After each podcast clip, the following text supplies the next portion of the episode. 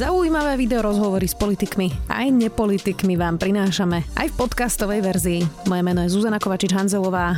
Vítajte pri relácii Rozhovory ZKH v audioverzii.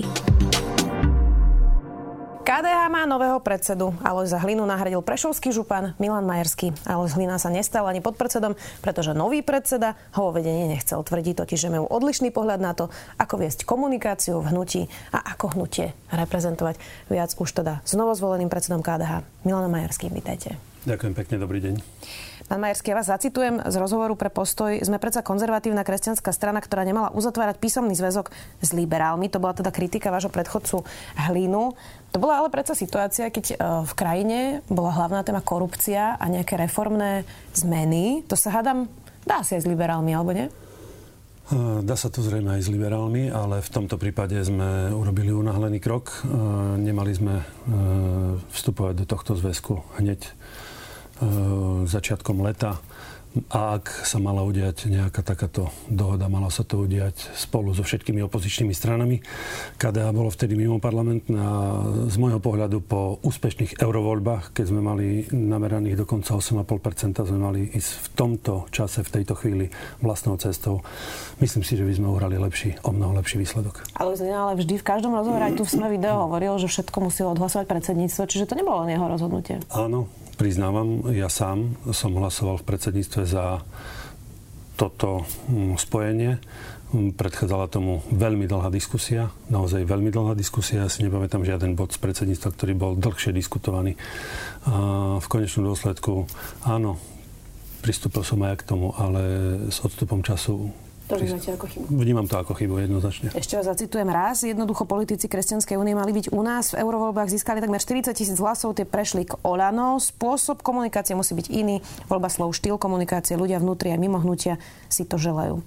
Dodali ste teda toto ešte Galezovi Hlinovi, potom sa už posunieme ďalej k tomu, že aké sú vaše plány. Aby som to pochopila správne, teda komunikácia akože kultivovanejšia? Jednak to a nevyhraňovať sa hneď voči každému a možno niekedy aj s privlastkom vulgárnych e, privlastkov pre tých našich politických či už rivalov alebo niekedy aj oponentov. Som si istý, že diskusia sa dá viesť kultivovaným spôsobom. E, čo sa týka Kresťanskej únie, Kresťanská únia je náš prirodzený partner, či chceme alebo nie, veď e, veľká časť týchto ľudí odišli práve z KDH. My sme ešte pred pár mesiacmi sedeli na okresných rádach alebo krajských radách, e, boli na celoslovenských radách, e, snemoch a radách. Takže to sú ľudia, ktorí vzýšli z nás. A otáčať sa chrbtom k ľuďom, ktorí majú ten istý hodnotový svet, by z môjho pohľadu nebolo asi na mieste. Napriek tomu ale Alej Zlina mal ťažkú pozíciu ešte pred 4-5 rokmi. Vy ste boli súčasťou v podstate toho nového krídla, ktoré teda potom neúspechu KDH e, prišlo do nového vedenia. A teda ja si pamätám, že sme boli na sneme KDH v Bratislave na Ekonomickej univerzite, kde sa naozaj vrieskalo, kričalo dosť takým až nedôstojným spôsobom. A ten dôvod bol práve ten, že Aloj Zlina vlastne vymenil to uh, staré vedenie, Pavol Abrhán, Julius Brodská, Aloj Pridal, mohli by sme teda menovať ďalej ďalej. Zmenil stanovy, podarilo sa mu trochu zreformovať tú stranu, dostal sa takmer na 5%. Čiže asi to nie je tak, že urobil iba chyby. Uh... Predpokladám, že sa nebudem baviť iba o Alejzovi Hlinovi. Ja si Nie, ho nesmierne vážim. Otázka. Ja si ho nesmierne vážim a povedal som to v každom jednom rozhovore. Ja keď som obchádzal okresné snemy, všade som mu ďakoval. Naozaj, on keď história sa pozrie na jeho činnosť, tak bude hovoriť, že Alojz Hlina bol predsedom, ktorý nachodil asi najviac pomedzi ľudí a po, v, po regiónoch. Obišiel možno aj všetky kluby, ja neviem presne koľko, ale za to určite treba poďakovať, lebo bol to predseda, ktorý sa venoval klubom, ktorý sa snažil byť s ľuďmi. Samozrejme, bol v trošku odlišnej situácii, nebol v exekutíve, nebol vo výkone, takže ten časový priestor mu to umožňoval, ale za tomu treba naozaj veľmi pekne poďakovať, lebo mal v sebe energiu a chuť pracovať pre KDH. Ale ten jeho prejav, ten jeho temperament bol odlišný a mnohí mali s tým naozaj veľký problém, čo sa častokrát prejavilo, alebo nieraz prejavilo aj v televíznych diskusiách. Hovoríte exekutíva, vy teda ste prešovským županom, to je full-time job, keď to poviem uh, hovorovo. Ako to chcete sklobiť s tým, že budovať 4 roky stranu mimo parlamentu?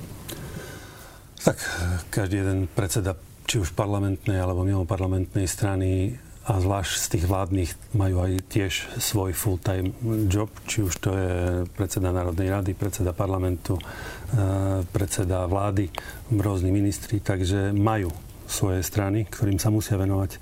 Každý jeden predseda aj z predchádzajúcich predsedov KDH mali prácu v exekutíve. Ja si viem predstaviť a určite sa to dá e, pracovať aj ako župan a pracovať ako predseda strany predseda strany má tú výhodu, že má svojich podpredsedov a má členov predsedníctva, ktorí vo svojich regiónoch môžu vykonať tú potrebnú prácu, ktorá je v strane potrebná. Dostaneme sa aj k takej tej e, vízii a aká je budúcnosť KDH, ale ešte predtým mám takú technickú otázku. E, Alois Lina teda predpokladám, že do kampane dal aj nejaké svoje peniaze ako predseda. Už máte vysporiadané, že z toho príspevku, ktorý dostanete od štátu, e, a koľko to je teda, čo do toho dal Alois Lina a koľko mu teda strana vráti, nevráti? Bol to dar, bol to, bola to požička? Ako to vyzeralo? Mm, Alois Lina požičal našej strane finančné prostriedky za primeraný úrok KDH mu to vrátilo. Myslím si, že k dnešnému dňu máme všetky naše záväzky voči iným stranám vyrovnané, takže strana je konsolidovaná z príspevku, ktorý sme dostali od štátu. Vieme slušne fungovať ako politická strana, tak aby sme nemuseli byť závislí na žiadnom sponzorovi a už vonkoncom nie nejakom oligarchovi, ktorý by si nás kúpil. Tak ale zlý nás nie oligarcha, či to ste nemysleli? Nie, nie, nie, v žiadnom prípade.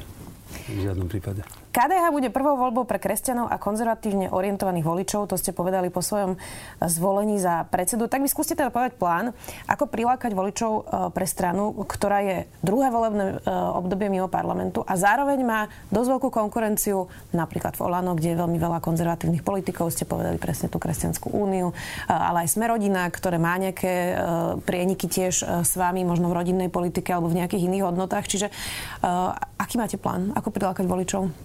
Povedal som, že nielen pre nich, pre konzervatívnych, kresťanských a nielen pre nich, tak áno, samozrejme budeme loviť v týchto vodách predovšetkým našich prirodzených partnerov a prirodzených voličov a, a možno voličov, ktorí nás dlhé roky volili. Uh, nie je to jednoduché získať si človeka, uh, ukázať mu víziu, ale KDH má jednu výhodu, na ktorej chce stavať. KDH chce byť v najbližších regionálnych voľbách najlepšie pripravenou stranou, aby sme zvládli tieto voľby. Vieme, že prvýkrát vôbec e, v histórii Slovenskej republiky budú, budú regionálne voľby a komunálne voľby spojené o dva roky do jedného termínu. A KDH je zatiaľ veľmi dobre a môžem povedať, ak nie najlepšie pripravená, ale aj zastúpená v regiónoch. Máme najviac starostov, máme e, veľkú časť primátorov, máme asi je najviac... Prepačte, to ale neznamená, že to pretavie aj do výsledku v parlamentných voľbách? Áno, dvakrát sa to už ukázalo, že to tak Presne, nie to je. som práve chcela povedať. Ale na týchto výsledkoch, práve v týchto voľbách, ktoré chceme pripraviť a dobre pripraviť a nadviazať na tú skúsenosť z predchádzajúcich e, období a rokov, e, chceme postaviť aj to, aby KDA bolo úspešné. Ja zdôrazním jednu vec, možno ešte, viete, ak e, starostu za KDA zvolia opakovanie 2, 3, 4, 5 krát, to znamená, že tam je známka kvality. A ten starosta si získal jednak tých ľudí, ale aj tá strana tam žije, stále tam žije. My tam máme živé kluby a na nich chceme stávať. Ja viem, že môže sa to zdať už v tejto chvíli ako kliše, keď to opakujem opakovane niekoľkokrát, ale je to naša síla a dokonca keď sa nám ozvu už aj niektoré vládne strany, že chcú spolupracovať s KDH do regionálnych a komunálnych volieb, tak zrejme asi je o nás stále záujem. No a nie je toto práve ten problém, že tie veľké strany, ktoré, alebo teda veľké strany, tie populárne strany, ktoré sú momentálne v parlamente, napríklad Olano, nemajú žiadne regionálne štruktúry, ale dokážu osloviť voliča v tých veľkých parlamentných voľbách. A u vás je to presne naopak, že máte regionálne štruktúry, naozaj tradičné, máte starostov, máte nejakých primátorov, ale nedokážete to presne zase naopak dostať do tej vysokej politiky? Robiť politiku kvalitne dobre tak, ako som má. E, znamená, že venovať sa aj klubom, venovať sa jednotlivým miestnym organizáciám, ktoré máme, e, robiť podujatia. My toto v regiónoch naozaj robíme. Je to ťažká práca. Politické strany, ktoré majú za sebou nejakého sponzora, majú nejakú myšlienku a majú osobnosť, ktorá je celoslovensky vnímaná, postavia celý svoj politický kapitál práve na tej jednej osobnosti. Ale história ukázala, že všetky tie politické strany, ktoré vznikli na jedno či dve volebné obdobia, postupne zanikli. KDH tu je 30 rokov, áno, zmenšuje sa, priznávam. Možno si aj sypeme v niektorých miestach popol na hlavu, ale stále tu je a má Slovensku čo ponúknuť. Dokonca KDH generátorom silných osobností, ktoré ktoré niekedy... nedokáže udržať. Ktoré nedokáže udržať a tie politické strany, ktoré sa v aktuálnom čase dostávajú do vlády, si ich postupne rozkradávajú. A povedzme si rovno aj v tejto vláde máme niektorých ľudí, čo už boli, či už boli na našej kandidátke do Národnej rady, alebo boli osobnostiami, ktoré tvorili program KDH, ktorý bol mimoriadne silný a možno už ešte jednu vetu poviem. Veď si zoberieme, keď 80% nášho programu je v programovom vyhlásení vlády. Pán Mersky, pri všetky úcte, ja som ten program čítala celý a bol veľmi všeobecný, čiže to potom môže povedať každý, že sa nie, to nie, pretavilo do programového ja vyhlásenia vlády. Konkrétnu časť poviem, nepoviem všeobecnú, oblasť sociálnych vecí a rodiny. 80% nášho programu je v programu vyhlásení vlády, 60% nášho programu je e, v oblasti zdravotníctva z nášho programu. To znamená, že naozaj bol dobrý a nebol všeobecný, boli tam aj konkrétne opatrenia, ktoré sa dnes už riešia. Aj dokonca na tlačových besedách ministri toho predstavujú. Martin Hanus z Postoje napísal komentár, ktorý hovorí o vás toto. Ani s Majerským neprichádza do čela typ charizmatického lídra, ktorý by dokázal natchnúť nielen funkcionársky aktív, ale širší okruh voličov. Vo vedení KDH nevidieť ani väčšie politické talenty, skôr politikov s regionálnym formátom. To je teda tá téma, ktorú rozoberáme. Kto je teda podľa vás, okrem vás, najvýraznejšia tvár KDH? Najvýraznejšia ako odborník, alebo najvýraznejšia ako, ako tvár. Je to na vás asi skôr tvár, teda hovorí viete, Martin lebo, Hanus? E, my máme napríklad Marika Šmída, ktorý je výborný odborník, je to skvelý odborník, je to expert na školstvo, ale aj, aj justíciu a spravodlivosť. Pán Marsky, ale sami ste povedali, že potrebujete teda nejakú, nejakú osobnosť a že tie veľké strany majú niekoho, kto dokáže pritiahnuť ten elektorát. Čiže kto okrem vás je taká výrazná osobnosť, ktorá by mohla pritiahnuť vlastne nejaké, nejakých nových voličov? Dokončím vetu. E, KDH dalo do predsedníctva aj nových ľudí. Nie len tých, ktorí už niečo dokázali a sú naozaj experti, sú odborníkmi, či už Petra Belinského, ktoré, ktorého chceme dať za šéfa konzília a ktorý ktorý bude naozaj sa venovať odborným témam, ale máme aj mladú talentovanú právničku Martinu Holečkovú alebo pani doktorku Kolejakovú. Sú to známe tváre v ich regiónoch, to máte pravdu, sú možno regionálneho typu, ale ktorá z politických strán začala tým, že zrazu to bola e, naozaj hviezda ale na politickom nebi. Vy ste to 20 rokov? My nezačíname, ale vždy musíme obíňať nové tváre, takže vždy ich vyťahneme spomedzi našich regiónov, spomedzi našich ľudí z našich klubov a snažíme sa ich predstaviť Slovensku. No a Martin Hanus spomenul to, čo ste vy e, naznačili, e, že kedy si malo KDH agendu spravodlivosti a vnútra, tam bol Vladimír Palko, Daniel Lipšic, sociálnu rodinnú politiku, KDH Milan Krajniak, ktorý teraz je v Sme rodina minister práce. Dotiahol si tam Soniu Gaborčákovú, Annu Verišovu, tiež e, teda bývalé členky KDH. ProLife e, zastupuje teraz momentálne pani Záborská, tiež KDH a minister Krajči, ten teda v KDH nebol. Väčšina z týchto ľudí teda naozaj odišla z KDH. Mohli by sme pridať ešte Radoslava Procházku, e, Vladimíra Pčolinského, ktorý je teraz šéfom SIS a jeho teda mama je spolu zakladateľka KDH. Skúste mi povedať, že kde teda KDH urobilo chyby že naozaj veľmi výrazné tváre poodchádzali a idú niekam úplne inám a tej značke, ktorá má 20 rokov, jednoducho neveria. Niekedy podľahnú lákadlu toho, že e, nové ministerstvo a nová funkcia je naozaj pre nich novou výzvou. Ja im to vôbec nezazlievam. Ale na druhej strane vy hovoríte o krokoch posledných rokov alebo posledných mesiacov, možno týždňov. Ale toto sa dialo v KDH celých 30 rokov. Áno, áno. Celých 30 to, rokov. To ja nehovorím, že to je posledné týždne. Ja hovorím, že niekde áno. asi budete mať problém, keď toto sa vám deje vlastne celých 30 rokov. Celých 30 rokov GADA nájde pripraví, vygeneruje človeka, ktorý sa potom stane skvelým odborníkom za inú politickú stranu. Je to možno naša chyba, že to nedokážeme, ale... Ale v čom je tá chyba? Uh, tak identifikovali to, ste to? To neviem identifikovať ani ja, ale povedzme si rovno, KDH tu je stále. Čiže KDH bude stále generovať týchto ľudí. Problém je, že ukradnú si ich strany, politické strany, ktoré práve vzniknú. A tie politické strany postupne zaniknú. Dokonca niektorí odborníci, ktorí aj boli, odišli si, alebo si, poviem to takto, odskočili do inej politickej strany a dnes sú späť v KDH. Taký Jozef Mikuš, ktorý bol spoluzakladajúcim členom KDH, odišiel do SDKU, dnes je v predsedníctve. Človek, ktorý bol v hospodárskom a finančnom výbore e, Národnej rady. Čiže tiež odborník, dnes je v KDH my sme otvorili dvere a tých ľudí chceme pozvať späť. Je otázka, otázka času a predpokladám, že sa to aj stane. Je to moja vízia. Samozrejme, neviem to nejak garantovať, že týchto ľudí, predpokladám, dokážeme, aj keď nie všetkých, ale pritiahnuť späť do KDH. Teda, aby som to pochopila, chcete zozbierať všetkých bývalých členov KDH, ktorí sú úspešní politici a vrátiť ich späť do KDH? Tak takáto vízia vieme sami, alebo obidvaja vieme, že sa nenaplní, ale určite budeme lákať týchto ľudí späť. Vy ste sa nedávno oženili za vašu kolegyňu Miriam Lexman. Je to teda vaša manželka, europoslankyňa za KDH. Bude mať nejakú výraznejšiu úlohu v KDH, okrem toho, že je europoslankyňa? Tak e, boli otázky, dokonca aj návrhy, aby kandidovala aj do predsedníctva za podpredsedničku hnutia. Ona ako europoslankyňa má svoj mediálny priestor, vie vystúpiť kedykoľvek, e, vie prezentovať témy, ktorým sa venuje. Takže myslím si, že nebolo by ani rozumné, ani správne, aby sme e, ako aj v rámci KDH sa zamýšľali nad tým, aby som ju, či už ja, nominoval do svojho týmu, alebo ktokoľvek z ľudí. Ona toto aj vysvetlila na sneme, takže ja si myslím, že... vyriešený konflikt záujmu manželským, že ju nebudete protežovať? Tak určite ju nebudem protežovať. To, toto, toto nie, ani, ani nikdy nebolo v mojom záujme. Bude teraz vaša hlavná misia na 4 roky vlastne presvedčiť e, všetkých tých konzervatívcov, ktorí sú aj volano a neboli v KDH teraz, lebo sme hovorili o tých, ktorí boli v KDH, ale tam je naozaj e, veľmi, veľké, e, veľ, veľmi veľký počet konzervatívnych poslancov, ktorí, ktorí sú momentálne v parlamente. Budete chcieť, aby títo ľudia sa nejako združili, možno v horizonte 4 rokov do jednej veľkej konzervatívnej strany?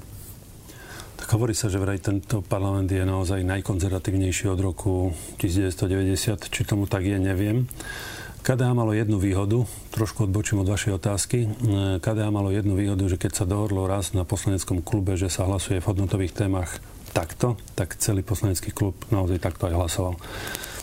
Nevýhodou týchto konzervatívnych politikov, ktorí sú v týchto politických stranách, ktorí, ktoré sú aj vládne, je to, že nikdy nevedia garantovať, že celý poslanecký klub ich politickej strany takto zahlasuje. To si asi môžeme povedať priamo. A či KDA sa bude usilovať, to je otázka času.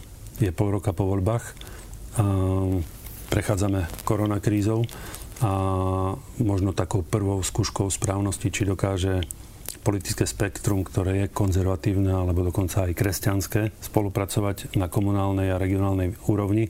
To bude prvá skúška správnosti. A keď to bude fungovať, možno sa to odrazí aj na ďalšej úrovni o ďalšie dva roky pri voľbách do Národnej rady. Časť týchto poslancov teraz na poslednej schôdzi, ktorá bola ešte pred letom, hlasovali s fašistami za zákon o interrupciách.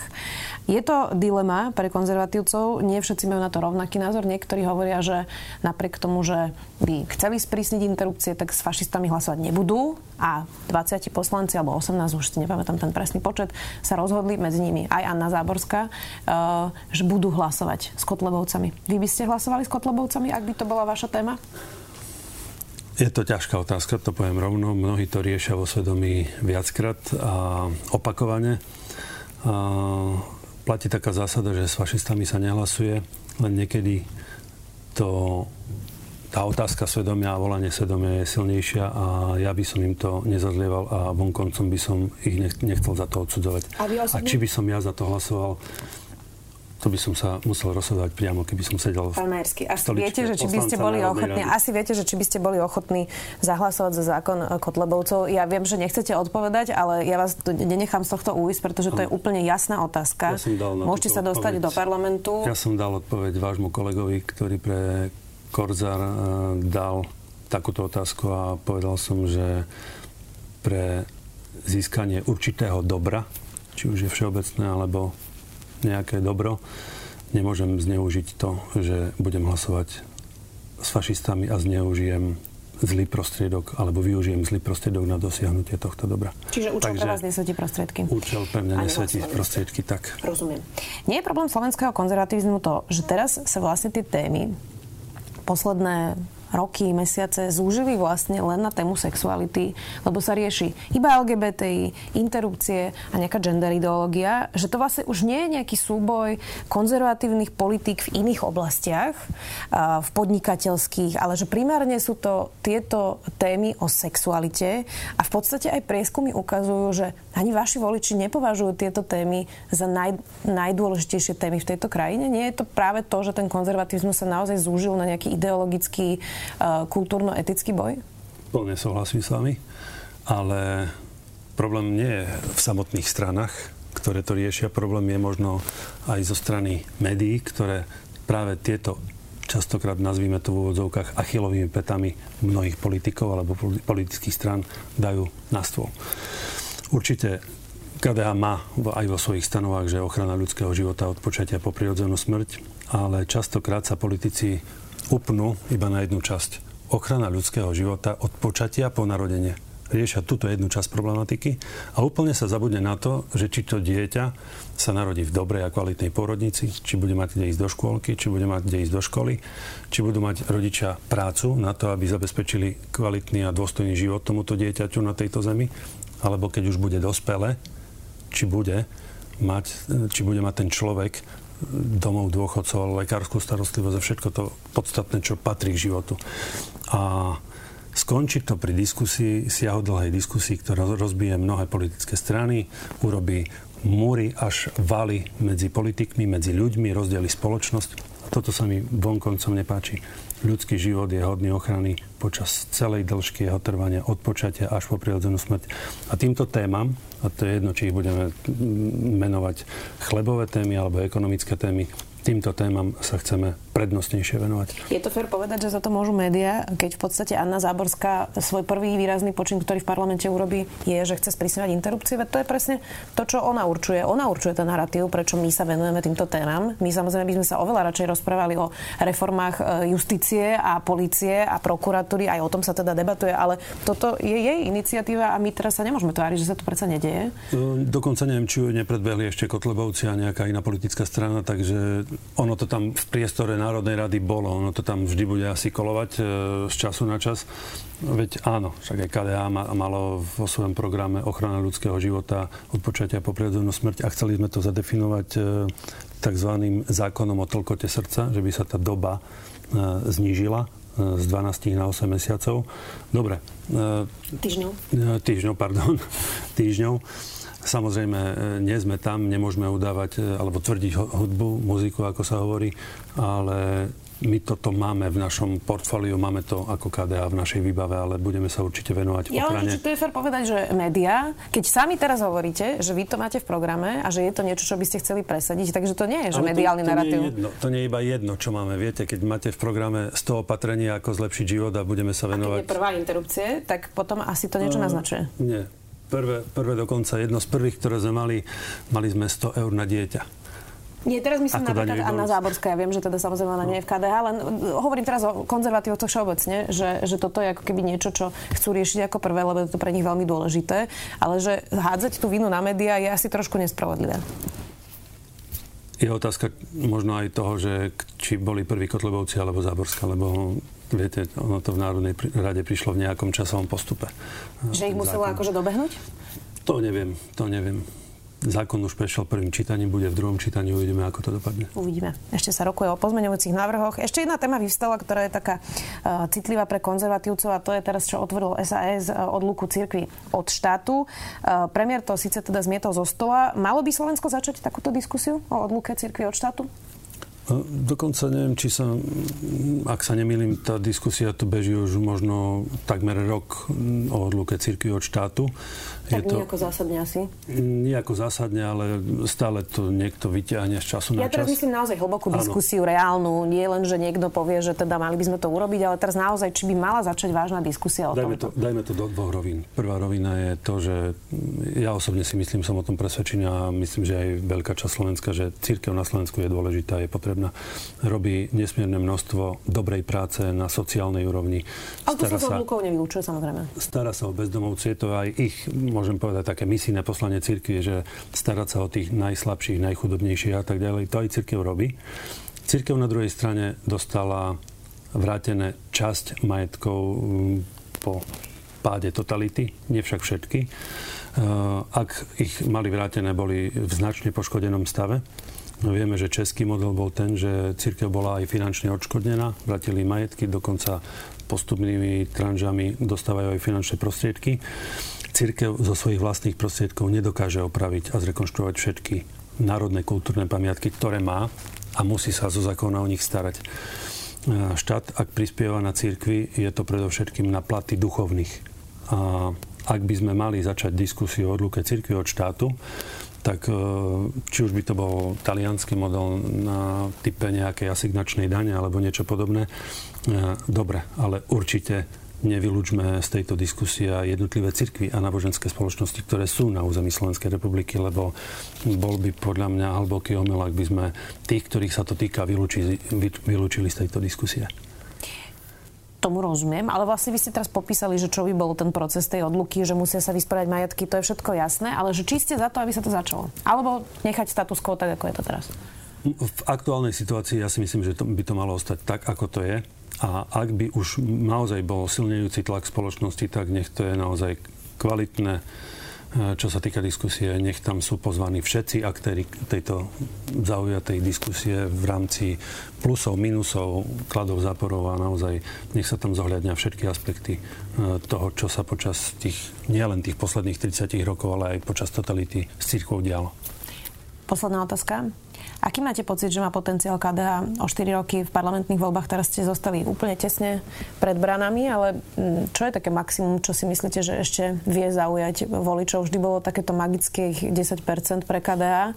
Uh, to je maximum, čo KDH vie vytlačiť? 10%? Uvidíme. Závisí to od ľudí, ktorých dokážeme získať do expertných tímov, ktoré budeme teraz budovať a stavať. Závisí to od tém, či už tých dlhodobých alebo krátkodobých, ako dokážeme na nich reagovať a závisí to určite už od tej spomenutej témy e, regionálnych a komunálnych volieb, ako ich zvládneme a závisí to od toho, ako dokážeme osloviť ľudí v jednotlivých častiach Slovenska v jednotlivých regiónoch. Určite urobíme preto maximum, aby sme jednak získali, jednak oslovili a samozrejme potom, aby nám to v konečnom dôsledku aj pri voľbách hodili ako hlas.